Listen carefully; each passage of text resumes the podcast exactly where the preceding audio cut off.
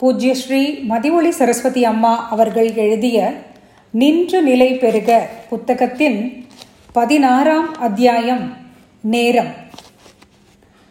நமக்கு அரிதாக உள்ள மூலதனம் நமது நேரம்தான். மற்ற மூலதனங்களை வளர்த்து கொள்ளலாம். ஆனால் நேரத்தை வளர்த்து கொள்ள முடியாது. கழிந்த நேரம் இழந்த நேரம்தான். காலையில் முடிக்க வேண்டிய காரியத்தை தவறவிட்டால் ஒரு நாள் கடந்துவிடும். அடுத்த நாள்தான் காலை கண்விழிக்கும் நம் எல்லோருக்கும் ஒன்று பொதுவாக இருக்கிறது. அதுவே ஒரு நாளில் உள்ள இருபத்தி நான்கு மணி நேரங்கள். ஆனால் அதை நாம் எப்படி உபயோகித்துக் கொள்கிறோம் என்பதில்தான் வித்தியாசம் விளைகிறது. நடைமுறை வாழ்க்கைக்கு என்று சில நேரங்கள் ஒதுக்கப்பட்டுள்ளன. அதை தவிர மீதி நேரத்தை ஆக்கப்பூர்வமாக செலவிட வேண்டும். அப்படி செய்ய தெரியாதவன் அல்லலுறுகிறான். நேரத்தில் ஒழுங்குமுறை கடைபிடிக்க தெரியாவிட்டால் நிலையான இன்பங்கள் வெறும் நிழலாகத்தான் போகும். மூன்று விஷயங்களை நாம் திரும்ப பெற முடியாது. ஒன்று பேசிய வார்த்தை. இரண்டு கழிந்த நேரம். மூன்று இழந்த வாய்ப்பு. பேசிய வார்த்தை இனிமையாக இருந்தால் பிழைத்துக் கொள்வோம்.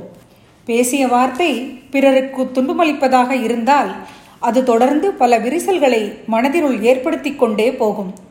நான் பேசியது தவறு. என் பேச்சை திருப்பிக் கொடுத்துவிடு என்று கேட்க முடியாது.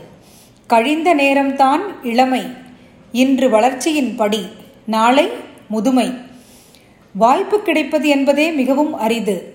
அதை நழுவ விட்டுவிட்டால் அந்த நஷ்டத்தை ஈடு செய்ய முடியாது.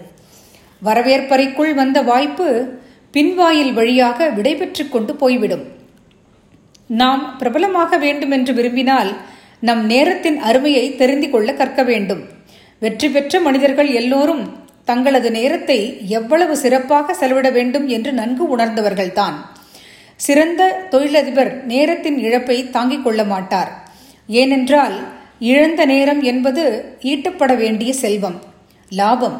சிறந்த விஞ்ஞானி தன் கண்டுபிடிப்பை காணும் வரையில் ஓயாமல் அதிலேயே மூழ்கியிருப்பார். நாளைக்குத்தான் இந்த வாரத்தில் கடுமையாக உழைக்க வேண்டிய நாள். இன்றைய பொழுது எப்படி கழிந்திருந்தாலும் நாளைய பொழுதையாவது தவறவிடாமல் இருக்க வேண்டும் என்பதற்காக அன்றாடம் நாம் நினைவு கொள்ள வேண்டிய முக்கியமாக கருத்தும் கடமையும் இது.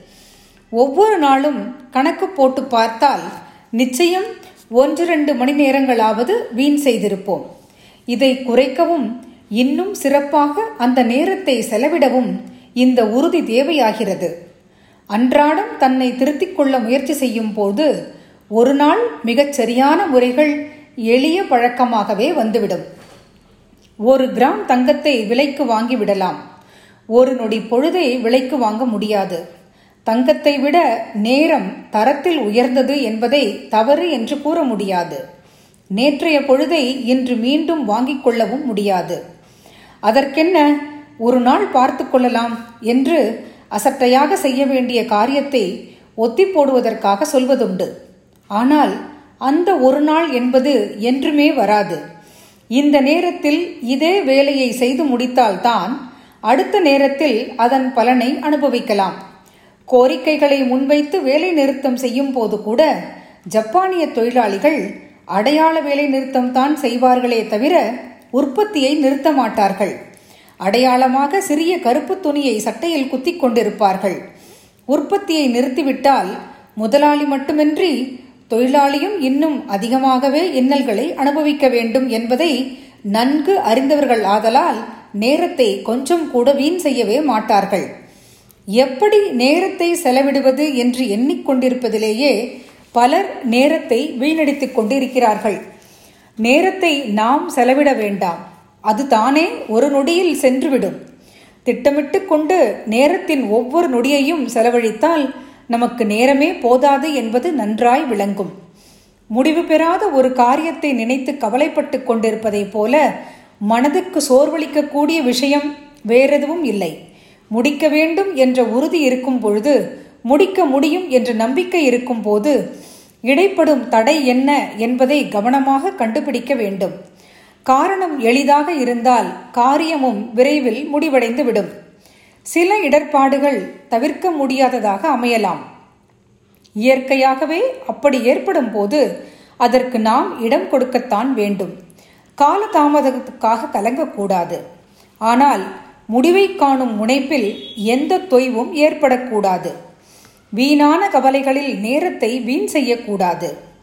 நல்ல தீர்ப்புகளுக்கு அதை கொடுக்கும் சரியான நேரமே சாதகமாக அமைகிறது.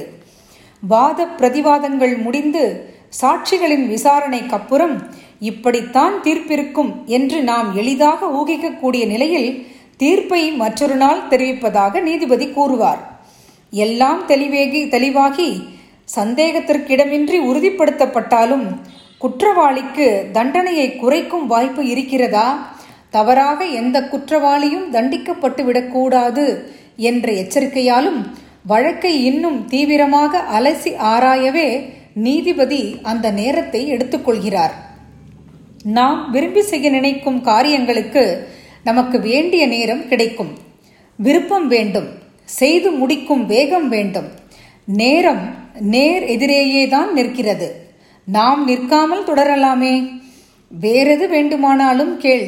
நேரம் ஒன்றை தவிர என்று சொல்வார்கள். நேரம் எங்கும் ஒளிந்து கொண்டும் இல்லை. எடுத்து தரவும் முடியாது. திறந்த பெட்டியில் வைத்திருக்கும் திரண்ட செல்வம் அது. தேவைக்கேற்ப நாம் தான் அதை எடுத்துக்கொள்ள வேண்டும். நம்முள் என்றும் நின்று நிலைக்க வேண்டிய கருத்து இது. நேரத்தையும் பொறுமையையும் நமது இரண்டு நண்பர்களாக வைத்துக்கொள்ள வேண்டும். நேரம் முடித்து கொடுக்கும். பொறுமை தவறை தவிர்க்கும். நேரம் போய்கொண்டே இருக்கிறது. இல்லை நேரம் இருக்கிறது. நாம் தான் போய்கொண்டே இருக்கிறோம். நமக்கென்று எந்த நேரத்தை இறைவன் விதித்திருக்கின்றானோ நமக்கு தெரியாது. ஆனால் அதற்குள் நல்லவனாகவே இருக்க முயல்வோம். நன்மையே செய்ய விரும்புவோம். அன்பை பெருக்க அறியாமையை அகற்ற துடிப்போம். அத்தனையையும் இறைவன் திருவடிகளிலேயே அர்ப்பணித்துவிட ஆர்வம் கொள்வோம். அவன் பார்த்து கொள்வான் பூஜ்ய ஸ்ரீ மதிவுளி சரஸ்வதி அம்மா அவர்களின் புத்தகங்களை பற்றி அறிந்து கொள்ள உத்திராடம் புக்ஸ் ஃபேஸ்புக் பேஜை பின்தொடரவும்.